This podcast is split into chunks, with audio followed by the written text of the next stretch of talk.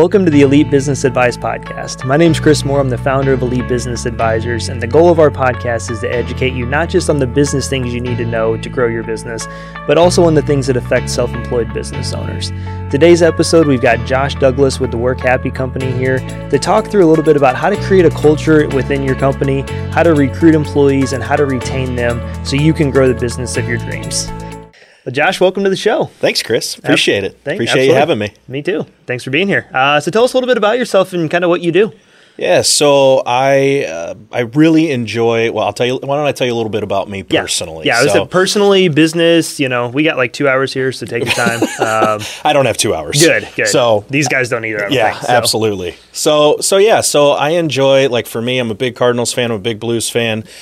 We said we weren't going to talk about the Blues. I know, I know, Okay, I know. right, it's just very, making it's very disappointing, Yep. but uh, but I, I got to stick with them, right? Yep. I- I'm an outdoors guy. I like to fish. I like to mushroom hunt. I like spending a lot of time with my family.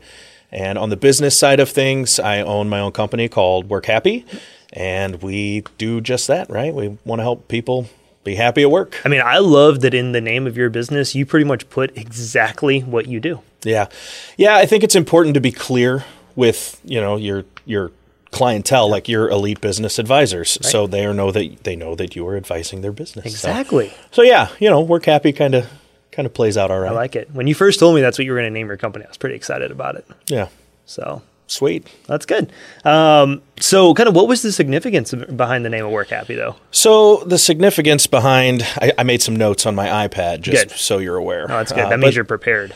you know, listen. A lot of people aren't happy at work. Right. They wake up and they dread going to work. Right. They don't want to be there. Yep. They wake up and they want to go back to bed. That's not how you should feel when you go to go to what you're doing every day. That's not that's not any fun. That's a, that's a job, right? That's not a career. Yep. So so for me, you know, the the behind the name Work Happy is to to help people change, right? To help them change. I, I wasn't happy with what I was doing. Right. And so I took a leap of faith. I left what I was doing and I started my own business. Nice. And here we are Yep. doing a podcast. Absolutely. I mean, I'm glad you started your business just so you could be on this podcast. Yeah, that's why I did it. Just kidding. So, but well, listen. So, so there's this guy, Jim Harter, and he is one of Gallup Poll's chief scientists, and he's a fancy guy. Jim Harter and Jim Clifton actually wrote this book called "It's the Manager." It's a really good book, Okay. but check it out if you get a chance. Yep. But he also has a staggering statistic, right? And I'll read it to you. So. Uh, He's the chief, like I said, he's chief scientist for Gallup's workplace management practice, and he writes that 54% of workers are not engaged. So they're psychologically unattached to their work at a company. Right. So what does that mean? That means that they're going to show up, they're going to do the bare minimum, if that, and they're going to co- they're going to go home. They may cut out early, they may show up late, they're not going to have a good work ethic because they're not enjoying what they do. Right. And I thought that was very I mean telling of of what's going on in society and, and, and where we're at, especially with everything going on with the pandemic and COVID and it's it's tough to enjoy what you do. Right, now, I'm stuck at home with my two kids, and You get to be at home with some your two people, kids. Some people would some people would call it a blessing, Yep. You don't. and it it absolutely Oh, okay. is. But it takes away from what I want to do. Right, Yep. it takes away from what I So, are you working happy at home then? I am. Okay. I have to work happy at home. You're saying that because you know your wife's going to listen to this, right? I, I don't show her anything that I do. That's fine. That's then probably she, then she judges me. So if she's um, still with you all these years, I think I you're- know. you're Yeah, doing something at least decent. Mm-hmm. Anyways, So continue. anyway, I, I I was just I just think it's very interesting that people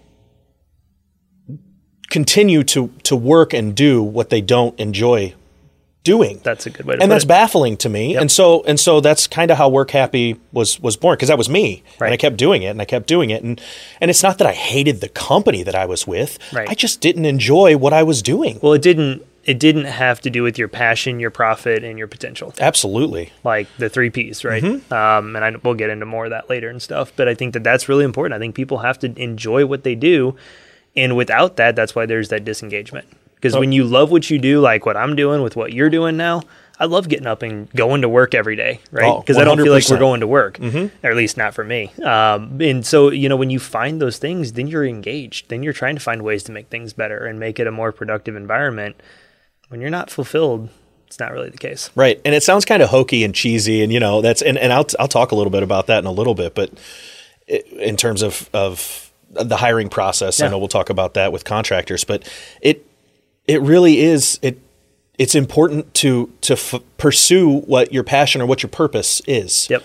So Absolutely. No, that's good. So speaking of, you know, prior history now, um, so you spent 12 years with Sherwin Williams, right? 12 years, 12 yeah. years, um, which is awesome. Um, and so you, you know, you started out as a part-timer in the store, Mm-hmm. worked all the way up to uh, sales rep. yep. Um, and so you were really in tune with how people were running their businesses. You know, you were sitting face to face with people every day, talking to people. You saw the good, you saw the bad, you saw the ugly. You brought two companies together at one point. You helped facilitate that, right? You didn't Right. do it through Sherwin, um, but you helped facilitate that. Um, but so, kind of walk me through, like, what are the you know kind of three most common issues that you really saw um, the painting contractors facing on a day to day basis? Yeah, yeah. So I think uh, one of the biggest ones. So so three, right? Yep. So the first one would be using inferior or incorrect products for that particular job. Okay. So often it's about saving money, Right. right? And as a contractor, you as a former, paint- I mean, Yep. you, you know this. Oh yeah. But you, can't you can't be chintzy on the you were my rep, so you Well, yeah, know that's- that I just used the same product for every Sure. job because it was easy and you were used to it. yeah. It made sense. You didn't have to change roller covers. You did get me out of my comfort change- zone. I just You- wanna clarify, I know, I know, you. I know. I got everybody out of their comfort you zone. Chris. Yeah. So, uh, so yeah, but I, I think that so often people are contractors, painters especially, they, they're going to use the product that's their go-to. They're comfortable with it, and it, and it makes sense. But the bottom line is you're working for whether it's a homeowner, commercial job, whatever it is, multifamily housing, you need to be using the product that is best for, them. that particular job. Absolutely. If if somebody comes to my house and paints my house, I got a six year old and a four year old running around, and my wife wants to have a third kid. So I mean, these just kids running all around, Yeah. hands on walls, dirt, mud, everything. You, I mean, you name it, it's there. So I'm I'm going to need something that I can clean. Yep. I'm going to need something that I can wipe down, that's not going to burnish, all that stuff, and a, a top of the line contractor grade isn't going to work as well as more of your your upper echelon homeowner type Right. products.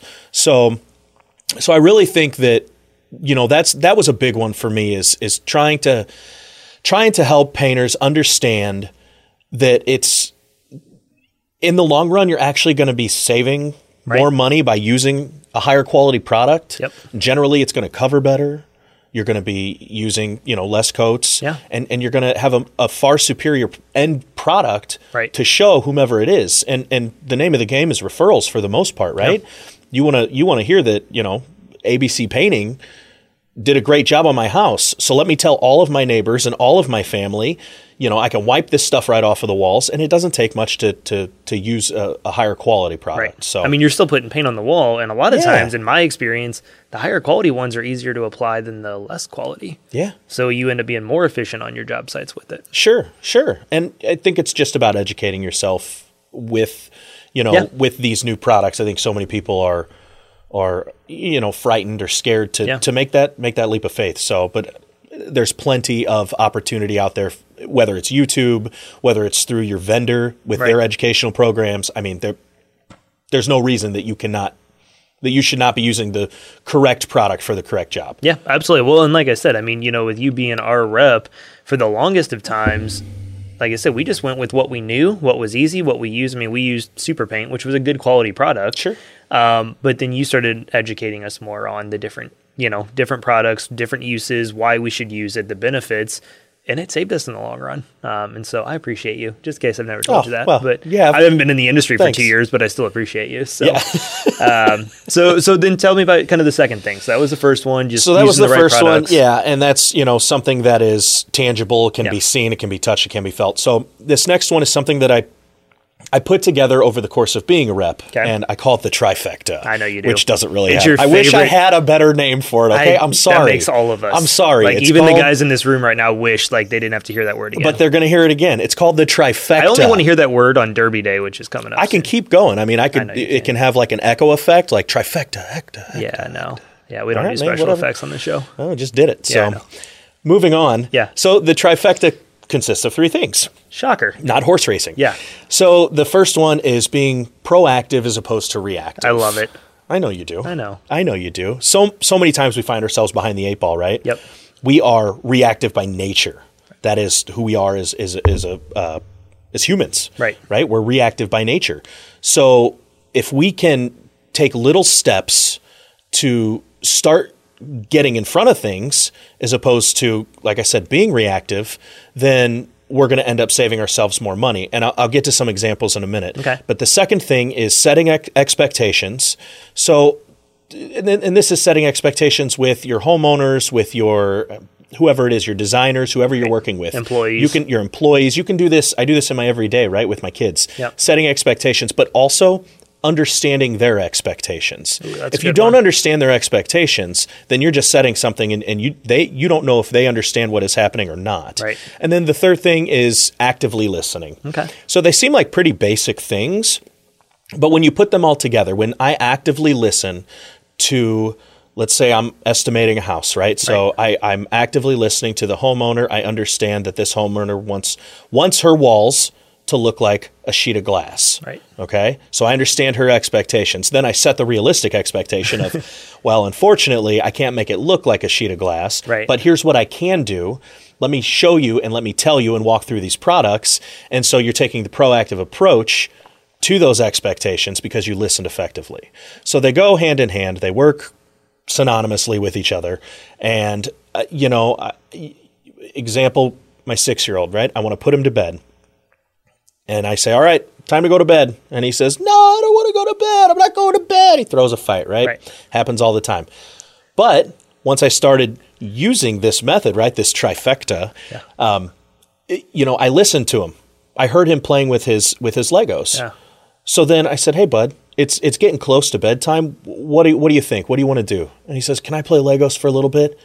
Yeah, man. Why don't you play Legos for five more minutes, and then we'll start our bedtime routine. Yep. So then I understood his expectations. I set the expectation as well, and now we're being proactive with this approach. So that's that's I like the, tri- that. that's the trifecta. I like that. Well, and, and I really like the proactive versus reactive. And we've talked about this a lot Mm-hmm. when you were creating the trifecta, you know, and we were having conversations about it. And I love that because I see so many people, especially, you know, we're in the middle of tax time right now, or I guess we're in the extended tax time as we're recording Mm-hmm. this. But, you know, so many people we're not proactive about that. Like, you know, we're a big proponent. We recommend all business owners you should sit down and tax plan at least two to three times a year with your accountant outside of actually filing your taxes.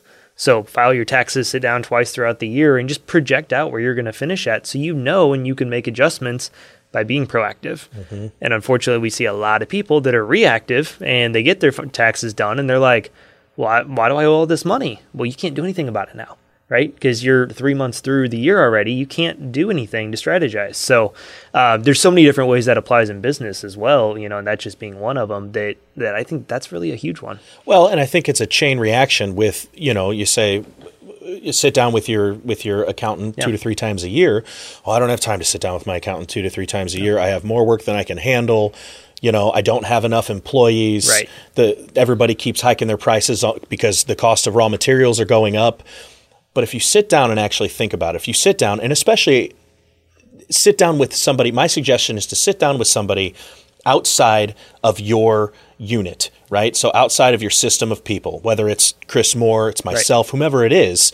And and so that's kind of what I do. And I call it business therapy essentially. Literally. And and and you need somebody else's ears to identify what's going on because the issues that you think that you have might really be something that's seated deeper. Right. And you just can't see past what's going on because what's going on is so frustrating to you and right in front of your face. Yep. So it doesn't allow you to be proactive. You you stay behind that eight ball and you're always scrambling and you don't get to meet with your tax preparer two to three times a year and then all of a sudden you owe twelve thousand dollars in taxes. Yeah. You know? That's gonna hit That's- home that's- to somebody. that- But yeah, it's gonna Uh, hurt. Yeah, that uh, you know, and I think that's a big part of it. Like you said, people are just so used to, and I and I think that's the one thing I see with contractors the most is they're just on the go nonstop, right? Mm-hmm. Because it's always you're trying to get jobs done, you're trying to collect checks, go on to the mm-hmm. next one, and there's nothing wrong with that, right? That's the nature of the industry and what people do, but they never take that time to stop and do the tax planning and update the books and check on the finances and look at the cash flow, right? And that's where we really try to come in and help bridge that gap with people is analyzing those parts of their business, you know, and looking through those things. Yeah, you need to stay busy. You need to be doing jobs because that's how you actually make the profit. But you need to actual also treat it like a business owner and stop and look at those things. And, and again, take that proactive approach. Um, you know, I can't say how many times I hear people are like, oh, at the end of the year, they're like, oh, I made all this money or I didn't make any money. And I'm like, did you pay attention to that all year? They're like, nope. like I just painted. We did a lot of work, man. We did so much We did work. so much work. And I'm like, well, first off, a, a profit and loss statement is not a good reflection of your business. I just want to throw that out there. For like, sure. Uh, most accountants will probably agree with me on that too. Like, you need to look at a monthly basis, weekly basis, job by job basis Mm-hmm. um, to really know how healthy your business is. But it's just so funny, right? People are just, they, they, they stick their head in the sand and they just go to work. Right. And I would say utilize the tools that you have. You know, everything as I sit here and, and you know, my with my contractor shirt on. Right. I I hear all that and I'm like, man, that's a lot of work. Yeah. I've I don't have any training in that whatsoever. Right. So so firstly, either hire somebody to do it. Yeah.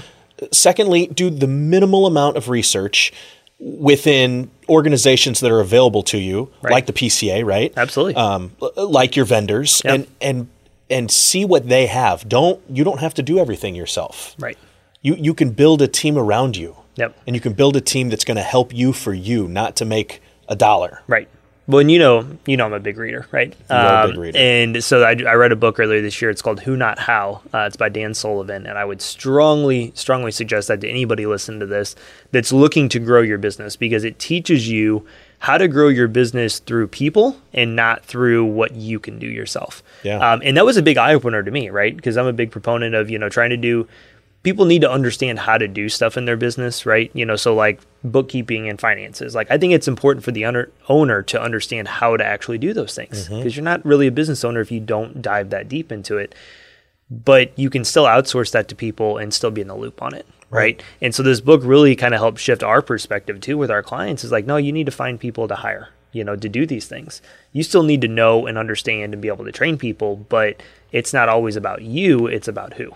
And that proactive approach is exactly what's going to Yep. keep get people ahead. Exactly. And not scrambling all the time. And they're going to feel comfortable and they're going to be able to put money away to save to, to- for retirement Right. or for their employees and, so on and so forth. So Yeah, that's no, a good point. Absolutely. So, so what's the third one? So we the got third one- the trifecta, right, So we got three things inside the three things. Our mm-hmm. listeners are super I confused. know, I know, If there's somebody taking notes on here, maybe they picked up on that that there's not five things now. You Whatever. can call me. I'll explain it again. Yeah, sounds no good. problem. I'll give you Josh's personal number later. That's so. fine, whatever. Uh, so estimating for a paycheck and not a purpose. I think I like that that. is a very big, uh, mis- not mistake. I think it's a very big problem among not just painting contractors, but contractors in general. Right.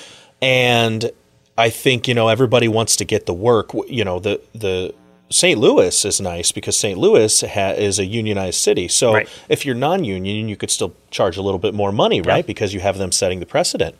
So I I think that you know so often contractors and painters are, are shooting themselves in their foot by charging twenty dollars an hour. Well, okay, if you charge twenty dollars an hour, and you know that that covers your what your paint and Right. your hourly wage.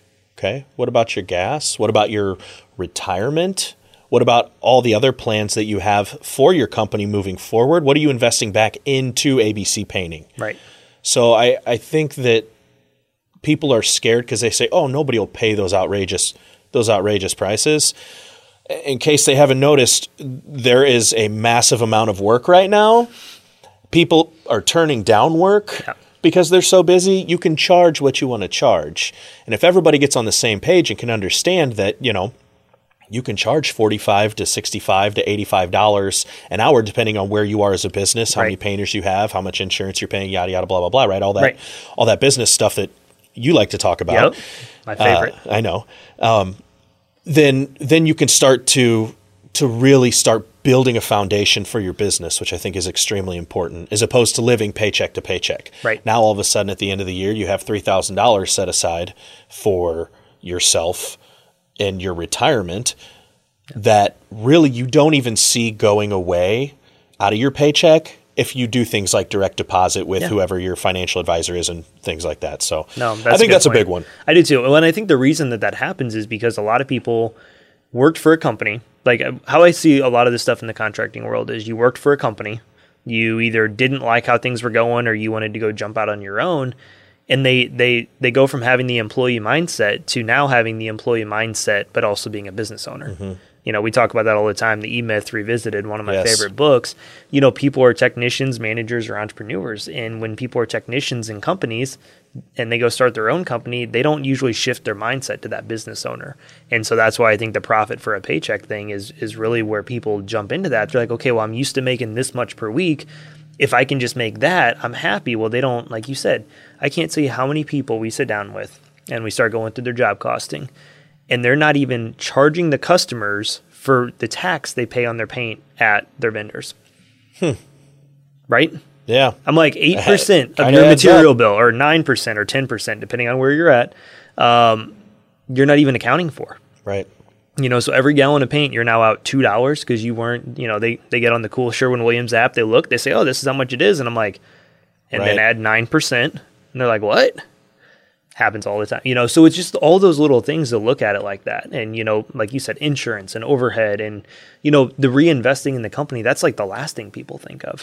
Um, I'm a huge proponent of the Profit First book. We'll talk a lot more about that, you know, here on on the show at some point. But like, just take one percent out of each job and just put it aside in account. Two percent, five percent, whatever the number is, right?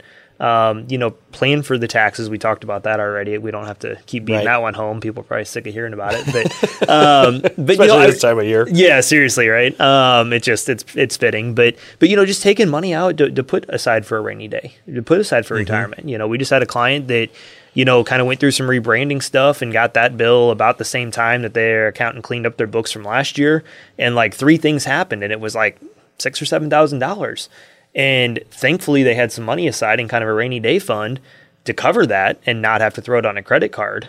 Um, you know, and, and he had said he's like, I mean, that wasn't fun, right? Nobody likes paying money if, you know, all at once like that. But he goes, I could sleep at night knowing that we had some money aside for just unexpected things. Yeah. Um, or something like that where everything hits at once and, you know, all that. So I think it's really important to, you know, kind of put that foot forward and just, like you said, plan these things out. And you bring up a good point with putting that 1% aside per job, right? Yeah. That might not seem like a lot of money. You're not going to notice it. But if you, I mean, if, and I, I bet it'll be a shock to everybody else that they're not, uh, you know, if, if painters are listening, they're not adding on that sales tax, right? Right. So, I mean, do the math between the sales tax and taking out that 1%. You're already not paying that. So, I mean, you can equal, it can equal itself out. Right.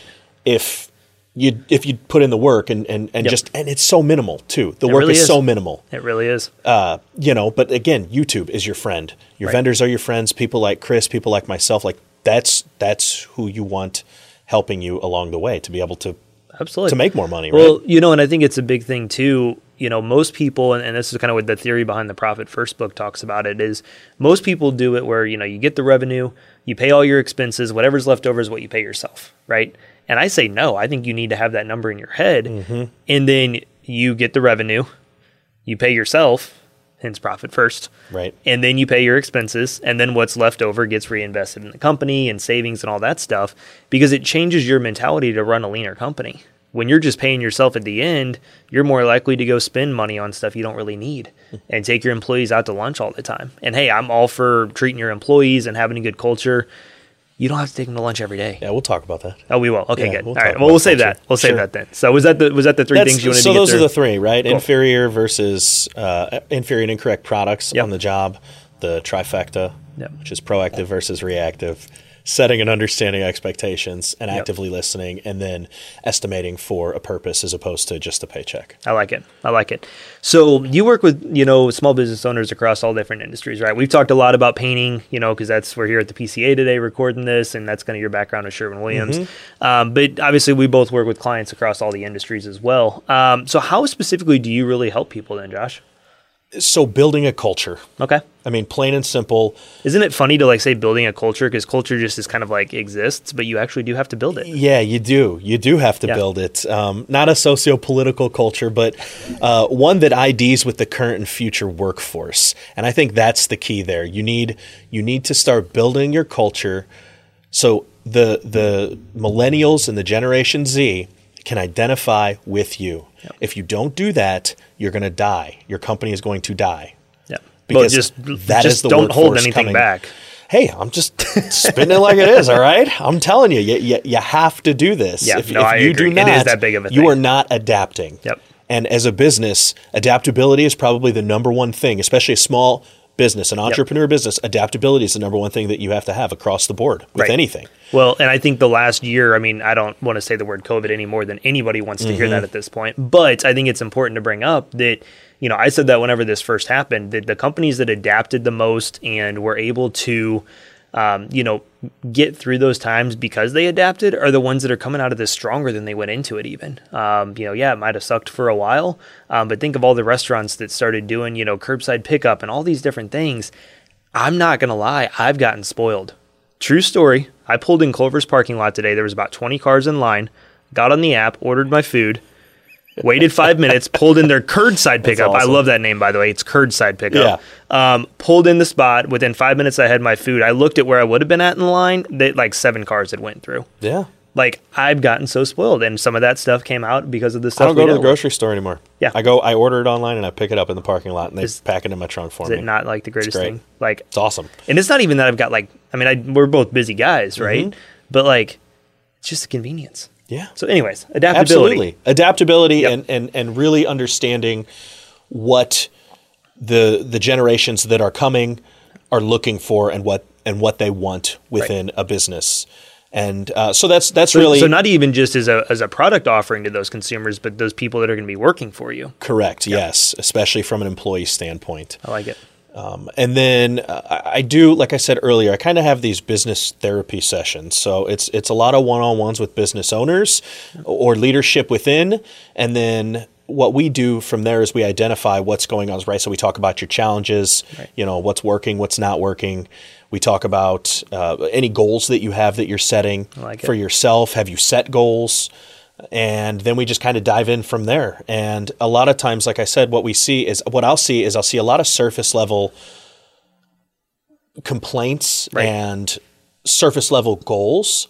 And you know what I do is I help take it a step further and then a step further and a step further and help them realize that maybe there's there's something like I said earlier seated deeper that we need to work on. Yep. And having that fresh set of eyes and ears that doesn't really know anything about your business Right. to identify those things and then help you uh, create you know strategic plans to to to alleviate those challenges or to help you achieve those goals that's kind of what I do that's exactly what I do so but then. I also Yeah. I also create trainings I do onboard trainings Yep. I'll write your hiring ads for you if you want me to do that I like it.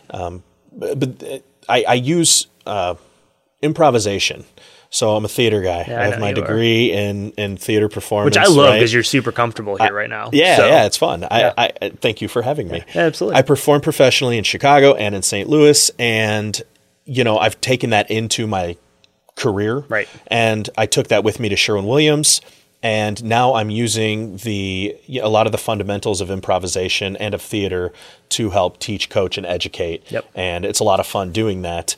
Uh, we're not up there just playing games, Yeah. you know, but but we're we're using the principles just as you use the principles of anything Right. to to help you along the way. So Well, and I'll never forget when we first started talking when you were, you know, thinking about leaving Sherwin, you're starting to talk about this, and we started talking about improv. And like again, you know, I'm not a theater guy. For our listeners, they don't know that. Like I'm just that's just not my thing. I loved Whose Line Is It Anyways, but just I've never gotten into the theater stuff as much, right? Um, and you're telling me all this, and I'm like, I, I don't like really, Josh. And then you and then you said something to me that was very profound. You, you do have profound statements every once in a while. Thanks. Uh, but you said everything in life is improv. This conversation right now, yeah, we've got some notes, we've kind of got a rough outline, but it's pretty much improv. Like every single thing you deal with, when you go do a sales, when you go do an estimate for somebody, it's improv. Mm-hmm. And like, if you really kind of helped shed my perspective on that, that yeah, you're right, everything is improv. And so I like that you bring that into the business world.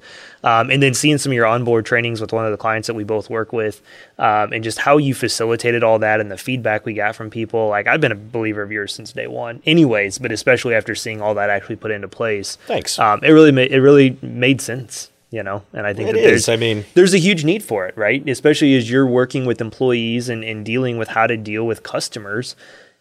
Improv is everywhere. yeah, yeah. I mean Shakespeare said it best. Oh, I'm sure he did. All the world's know. a stage. The men and women merely players. So it makes complete You could sense. be Do I need totally to break making that down? that Do I need to right break now? that No, no, down no, for you?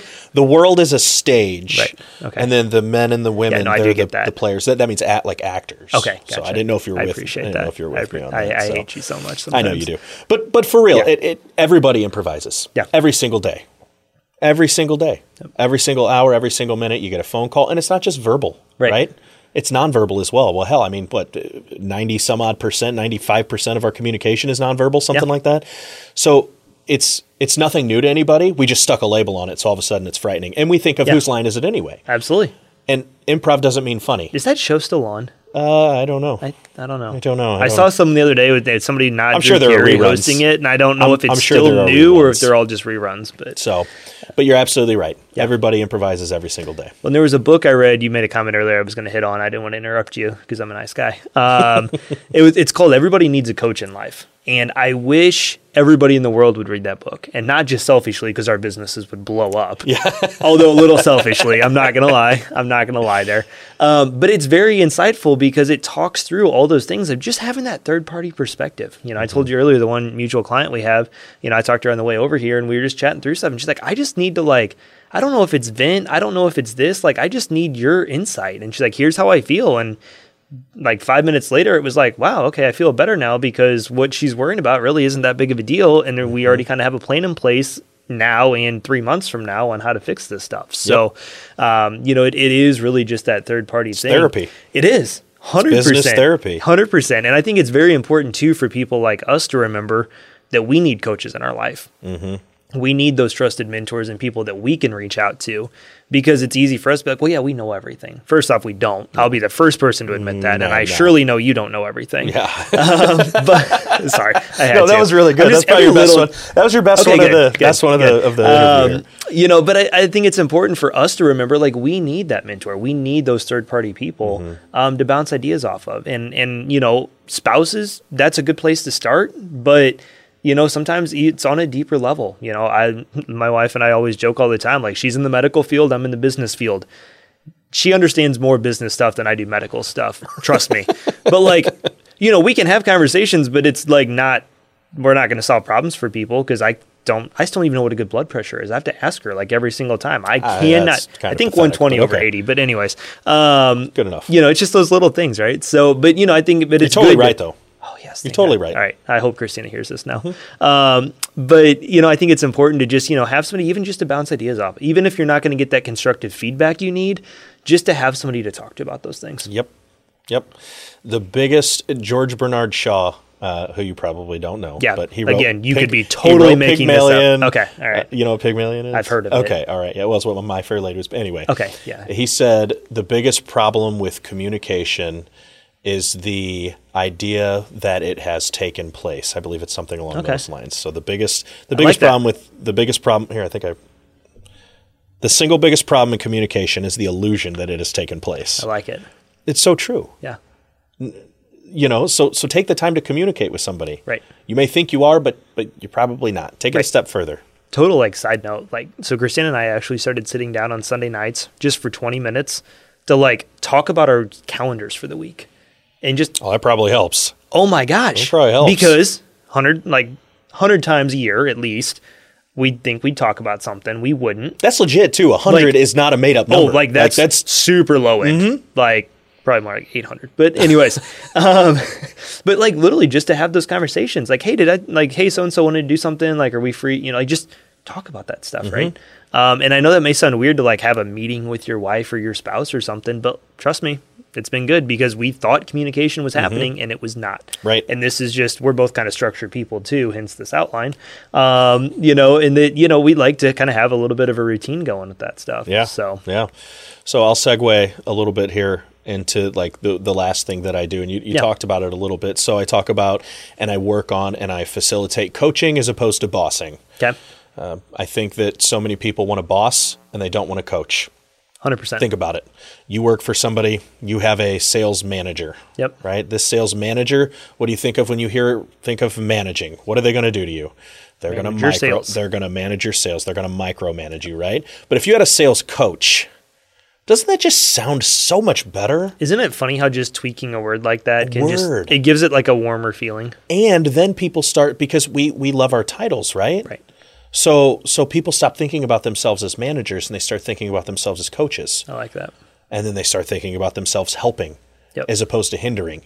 You know, the, the micromanaging is done a lot unbeknownst to them Right. because they think they're helping. But that's because they have that managing word in their mindset as opposed to coaching. Hmm. It's the same thing with leaders, right? Yeah. There, there, there's leading and there's being a leader.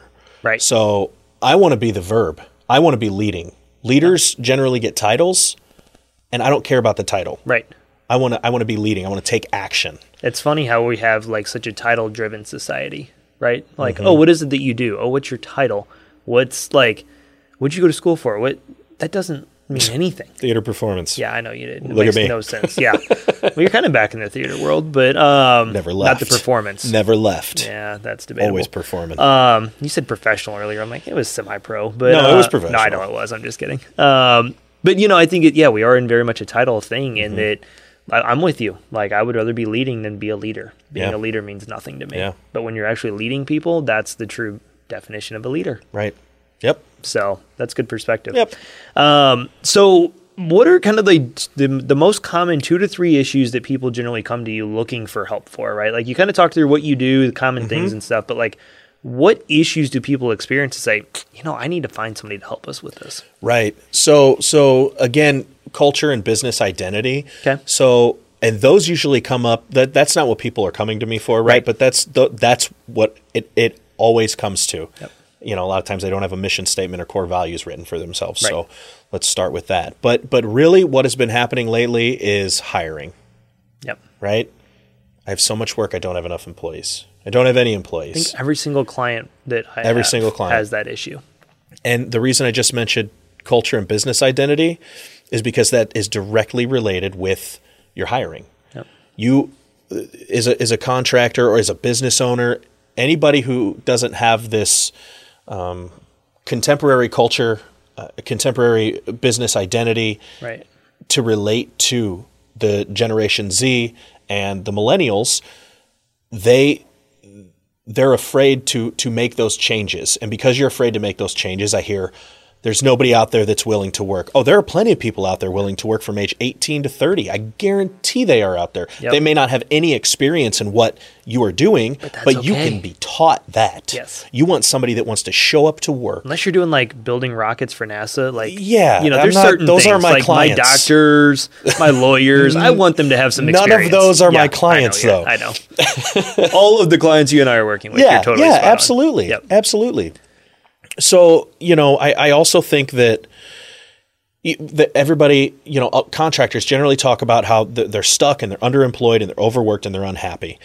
The people are out there, but they have to adapt Right. to those people, and that's a hard shift. It is. I mean, that is especially for people that a are shift. We'll call them experienced. Yeah, not, not yeah, older. Yeah, experienced. experienced. People. Yeah, Experienced people have Yep. the I want 110% all day every day. Yep. Why aren't you giving me 100%, 110%? Well, guess what, buddy? People function at 50%, 60%, 70%, 80% on the regular. Yep. People don't function at 100%. Right. That's not humanly possible to do that every Right. day. You have done it every day because your generation, the generation before you, instilled that in you. Right. But in 2021, society looks a lot different. Yep. A lot more different than it did in 1970, right? 1980, 1990, 2000. Right. Even. Even 2010. Yeah.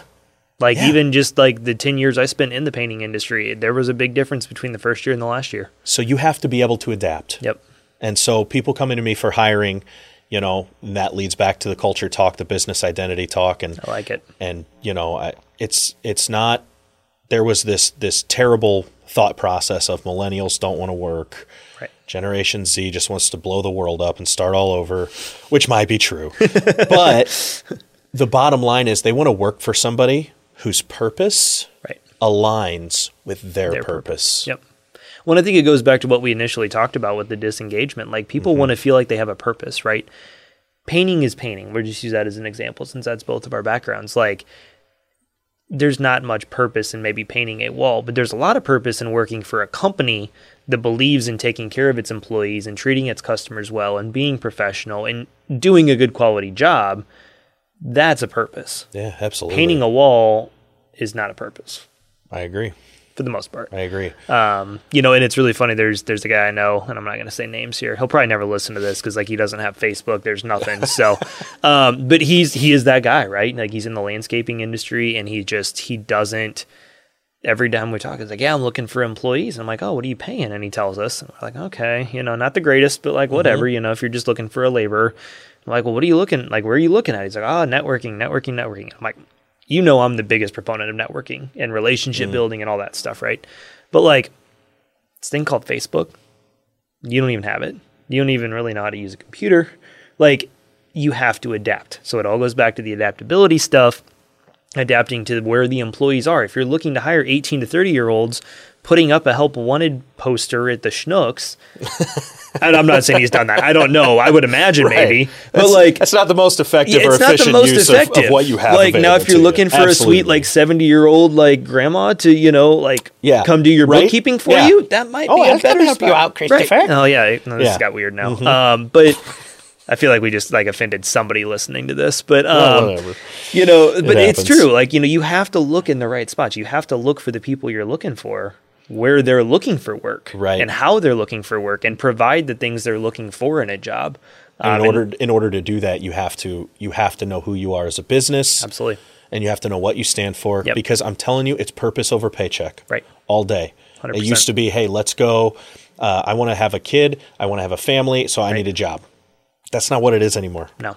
I want to know what I'm doing and why I'm doing it. Well, and I- that's what it's about. And I think that's why, you know, like for us, we always do business analysis meetings, you know, a free analysis meeting with any yeah, client. I do the same thing with with my happiness consultations. Exactly. Mhm. You know, and it's because people come to us with a problem, and 99% of the time, the problem is not really the problem. Mm-hmm. It is a problem, but it's usually the cause of a lot of other problems or the effect of a lot Right. of other problems. Seated deeper. You know, exactly, right? So um, it is funny when people are like, oh, I need hiring. Well, it's because of, like you said, the culture, the identity, and everything else. Right. That's Yep. cool. That's a good perspective. Um, so let's talk a little bit here about crew leaders. Um, and, you know, for our contractor friends on here, again, since that's our background, um, let's talk a little bit about the importance of crew leaders and why that's crucial to Sure. helping you scale out your business. Yeah, so I've I've kind of come across this lately with the whole leadership thought process, leaders versus leading, and so I really like crew coaches.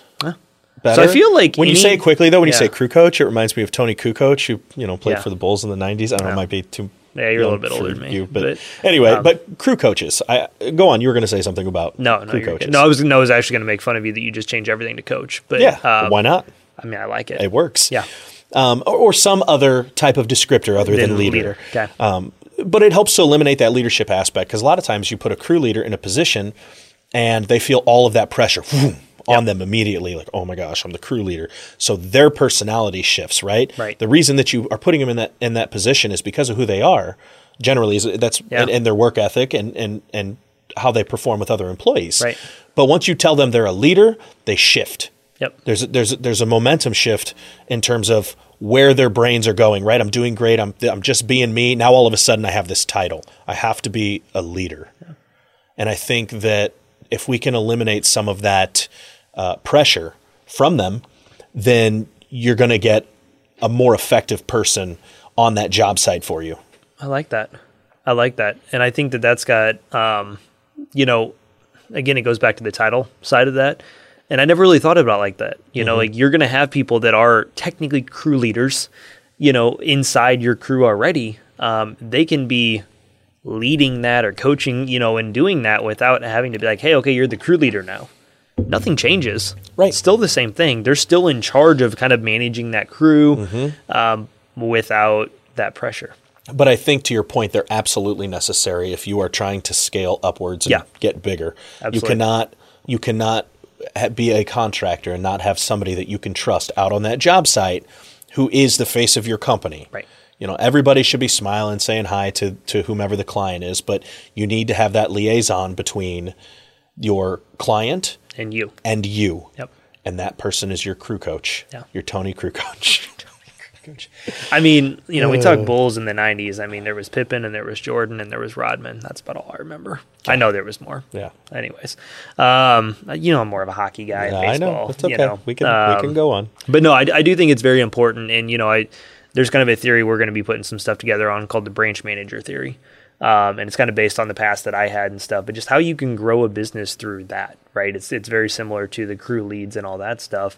Um, because in order to really grow your business, you have to have the right people in leadership, leading, not leaders, leading your business to where you don't have to worry about it Right. you know so whether it's a branch manager situation where they just own kind of an area of your business whether it's somebody that is a crew leader And that's what you want. Yeah. You want to eliminate the things that are on your plate that you started with. Yeah. So often we see these small business owners and they're still doing everything that they did five years ago when they had zero employees and now they have six or seven employees underneath them. And those six or seven employees are just bodies that are doing work as opposed to giving them the opportunity, which also leads to the culture of your business, right? Right. You start providing opportunities in house and promoting from within they're going to start talking to everybody else that oh man you should see who I work for. I have Right. four day work work weeks you know 10 hour days. Exactly. Good I- people this know is good what I do. This absolutely. Yep. absolutely. So it's a domino effect. When i always tell people too like i would rather make 20% profit margin like all things said and done take home off of a $500000 business with the right leadership and structure in place than 50% on a $200000 business. Mm-hmm. Yes i know the math is the exact same but you're going to work way less and be able to build more for the future on the 20% of the 500 so i For think sure. it goes you know i think you have to to to take care of your people too as you're doing that um, and that creates that win-win environment right? When you start building that team environment and it's a win-win for for your employees your your crew coaches you know and everybody it's it's when it's a win-win everybody wins. And I think a big po- I think a big part of that is not putting yourself on top of the triangle so is eliminating the the triangle of hierarchy within Yeah. your business so often we have the the top up here right, Right. and and you know you have to climb up this hill to get to this top of this triangle but how many people can you fit on that little point right not very many one Right. So why not have a square? And just have like, you know, a ladder as you go up, lattice i was going to ask and, how you got to know, the top of the square did you have to Yeah. like just climb anyways Yeah, there's there's there's lattice work. okay And it's Oh, very sturdy. It's It's very worst. sturdy. but no i think that's a good point Um, but yeah, I mean, I, I think don't don't allow yourself to stand on top of a mountain by yourself. Make sure that you have a square Yep. that you can climb up and have other people with you. when like I didn't go to school for engineering, but I feel like a square is much more sturdy than a mountain that might crumble at any point. Yeah. You like how we kind of brought that full circle? I don't know. That was maybe, maybe it was I don't good. I don't know. know. we'll find sure. out whenever we see this final release. But um, so as we kind of wrap up here, what's one final piece of advice you have for small bo- business owners as it pertains to what you do? Oh, you know me. It's not just one piece of advice. I figured. So we might be here for another twenty minutes, nope, guys. Sorry. Nope. It is Okay. one, two, three If it's sentences. another tri- I will okay. read three sentences. I thought it was gonna be another It is a trifecta. trifecta of advice. No, it's not. No, I'm kidding. So don't be afraid of change. Okay, Make someone laugh today. I like it. And if you aren't enjoying what you're doing, reevaluate and make the changes necessary to start you on your happiness journey. I thought you were just gonna say quit, but Then just quit. I like it. Quit your job. No, don't quit your job. don't quit your job. Don't. It's because you know make, make sure you have something else. Yeah, up if you're gonna exactly. Yeah, that's but good seriously, it's the adaptability, right? Don't Yep. be afraid of change. Make somebody laugh today. Life's too short. Have Yep. fun. Enjoy it. I love it. That's the biggest part. That's that's probably the biggest thing that I would say. That's whatever. That's. I wanted to say those other two things, but make someone laugh today. That is so important. Yep. Because when you see somebody else smile, you start smiling. there's just something about it, right? And it doesn't take any more energy to smile and say hi to somebody mm-hmm. Than it does to just like ignore them. Maybe a little bit more with your masks mean, I on guess now. so, like yeah. you got to like squint your right. eyes a little like, bit so more they so know they you're can see smiling and not just like but- staring them down. Yeah, Right. I don't, you're right on that. But that's I mean that's the tag that's the tag in my email is make someone love laugh it. today. It's been the tag in my email long before I had work happy. Yeah. It's been the tag in my email for probably I don't, since I've had an email for like 15 years. Wow. So I I believe in that Yeah. and that's something that I think people need to Well, I think just you know, being a beacon do- of light out in the world is what's needed right now. It's the little I can do that too, man. I know. Put I me know on top of a building. I know you Not can. a mountain. Absolutely. Uh, well, Josh, I, I really appreciate you being here today. I love your perspective. I know you and I are very much in tune with you know how we see business owners and how we feel like they should run their businesses Mm-hmm. and stuff. Um, so, how you know, go ahead and plug yourself. How can people get a hold of you? Yeah, so um, you can get a hold of me via my phone number, 618 806 4792. If Sherwin told me one thing, It taught me this repeat your phone number. My phone number Smart. is 618 806 4792. And you can reach me on my email at josh at workhappyco.com. And the website is workhappyco.com. I love it. I love it. Well, I appreciate that. And the best part was I didn't even have to give out your phone number. I got you to do it for me. So I'd call me. That's manipulation me, at its me, finest. Make me laugh. So, I love it. I love it. Well, thanks so much for being here. Thanks for taking the time. I appreciate you sharing me. with us. Thanks a lot. Thanks, man. If you're interested in more information on how we help our clients, or if you'd like to schedule a free business analysis meeting, please visit elitebusinessadvising.com. And if you're a contractor, don't forget about our recently launched program, the Elite Business Academy for Contractors, designed to help you grow your business to $500,000 and beyond. Visit academy.elitebusinessadvising.com.